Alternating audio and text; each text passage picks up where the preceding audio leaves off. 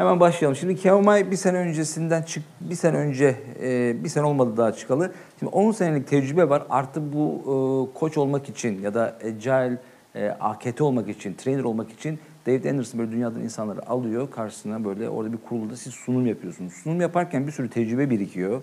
Ve diğer e, tecrübelerle birleştiği zaman iki tane yanlış davranış var Kanban'da şu an. İki tane bu yanlış kullanım, yanlış davranış da diyebiliriz. Bunlardan bir tanesi overreaching.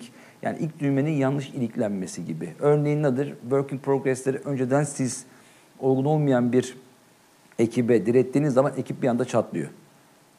Ona uygun değil daha. Buna overreaching deniyor. İkincisi ise false summit deniyor. Yani biz olduk, e, başka yok mu? Hani biz tahtamız var, akışlarımız var, Kanban boardları var. Cluster serviste biraz yaptık ama work in progress'lerimiz de oluyor gibi ama olduk bitti başka bir şey yok mu?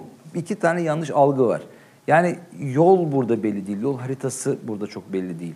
O bakımdan dolayı bu şekilde bir seviye çıkartıyor. David Anderson'la bu e, İspanyol bir to, Toder diye diyesim geliyor, ismini tam hatırlayamıyorum.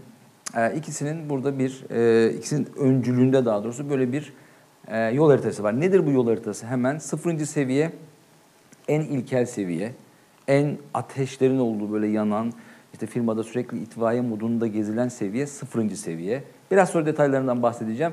Burada Lean ve Toyota Production System karşılıkları var arkadaşlar burada bakın. Burada risk karşılıkları var. Scale'i var burada. Hani bireysel mi, takımsal mı yoksa tüm firmayı mı kapsıyor? Bu seviyeler var burada. Bu sunumu gönderirim sizlere de. Daha net görebilirsiniz belki göremeyenler varsa. Bunlar seviyeler. İşte obvious yeni başlamış. Takım oluşup takım ruhu oluşmaya başlıyor. Customer'ın daha yeni yeni farkına varıyor. Bizim müşterimiz varmış ya. İlla son müşteriden bahsetmiyorum. Hani hizmet kime veriyorsanız artık bankacı olabilir, şey olabilir, şirket iç müşteri de olabilir. O bilinç fit to purpose denen bir olay var. Fit to purpose o kartları da size veririm etkinlik sonunda. Onunla ilgili bir kitap var. Duyan var mı? David Anderson'ın Fit to Purpose diye. O da güzel. Yani Kanban'dan birazcık daha farklı müşteri odaklılığı. Aslında Chris Metz'in şeyine benziyor biraz daha. Ee, Agile'de tam ismini unuttum. Yani Chris Metz'in vermiş olduğu bir örnek var. Onunla bu ikisi çok birbirine e, ha, feature injection. Feature injection'la fit to purpose kavramlarını ben çok birbirine benzetiyorum. Yani seviye arttıkça burada gitgide müşteri odaklı olmaya başlıyor. Riskleri öngörmeye başlıyor. Market lider olmaya başlıyor ve artık burada Hoshin Kanri denen nokta var. Hoshin Kanri'nin burada X Matrix diye de geçiyor. İki yerde gördüm şu anda hayatımda. Bir tanesi Toyota'da, Toyota fabrikasında. Diğeri de Amsterdam Belediyesi'nde gördüm. Yani firmanın e, 6 aylık ve üst senelik bu stratejilerin, stratejilerin duvarda olduğu çok fazla firma yok. Ama bu alt takımlarla yani üst yönetimli alt takımların ahenk içinde çalışması anlamına geliyor.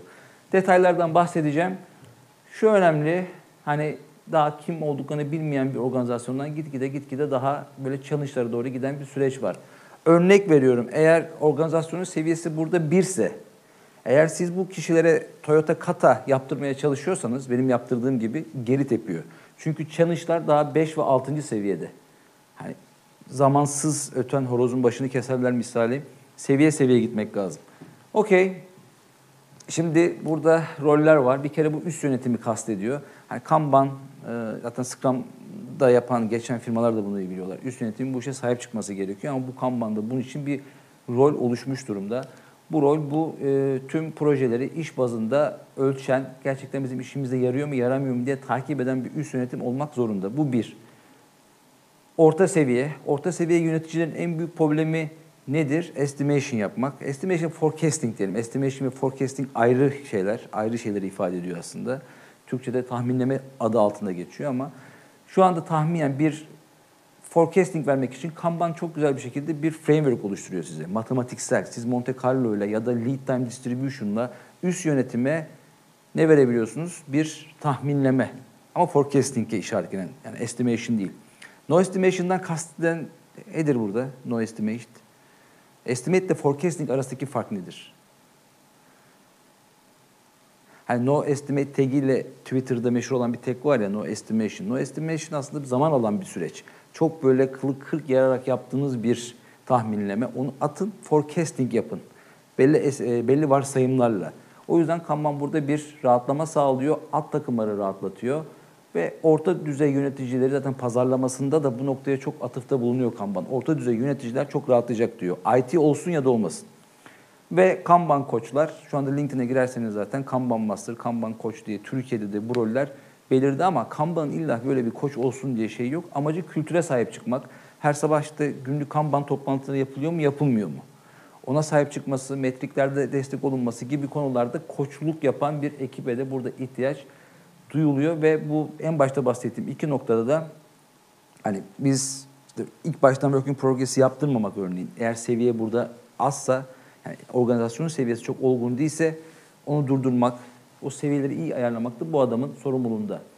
Okey geçelim şimdi sıfırıncı seviye. Şimdi belki buradan sizler de semptom bulabilirsiniz. Eğer kişisel to do listeleri varsa organizasyon içerisinde ya da takım içerisinde şöyle mesela personal kanban böyle bir kitap da var bu arada. Kişisel kanban. Varsa, takım oluşmamışsa, bireyler kendi işlerini kendileri takip ediyorlarsa, büyük iş yükleriyle baş etmeye çalışıyorlarsa, ellerinde ilkel araçlar varsa, eee süpermenler varsa o zaman bu organizasyonun seviyesine sıfır diyoruz. Sıfırıncı seviye. Süpermenler var mı? Takım bilinci var mı? Yok.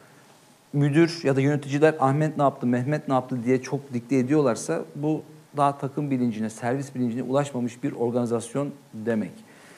Buna benzer bir tahta var. Ve burada tabii ki ne var? Yanmalar var. Yani buna Muri diye geçiyor Toyota'da yani Lean'de. Yanmalar derken sürekli iş geliyor. İşte zaten Scrum'ın da en büyük şey o değil mi? Bak seni yanmalardan kurtaracak. Üst yönetime karşı dik durabileceksin, sistematik durabileceksin gibi ifadeler. Burada da aslında ona karşılık geliyor. Scrum bu tür ekiplere çok iyi geliyor. Çünkü hiçbir şey yok orada da. Herkes bireysel. O tam Scrum'ın tam çok iyi bir noktada destek verdiği ekipler de bunlar. Yani bu şey için güzel. Ha, biz neyiz? Sıfırda mıyız? Sıfırıncı seviye miyiz? Peki birinci seviyede ise ne olacak? O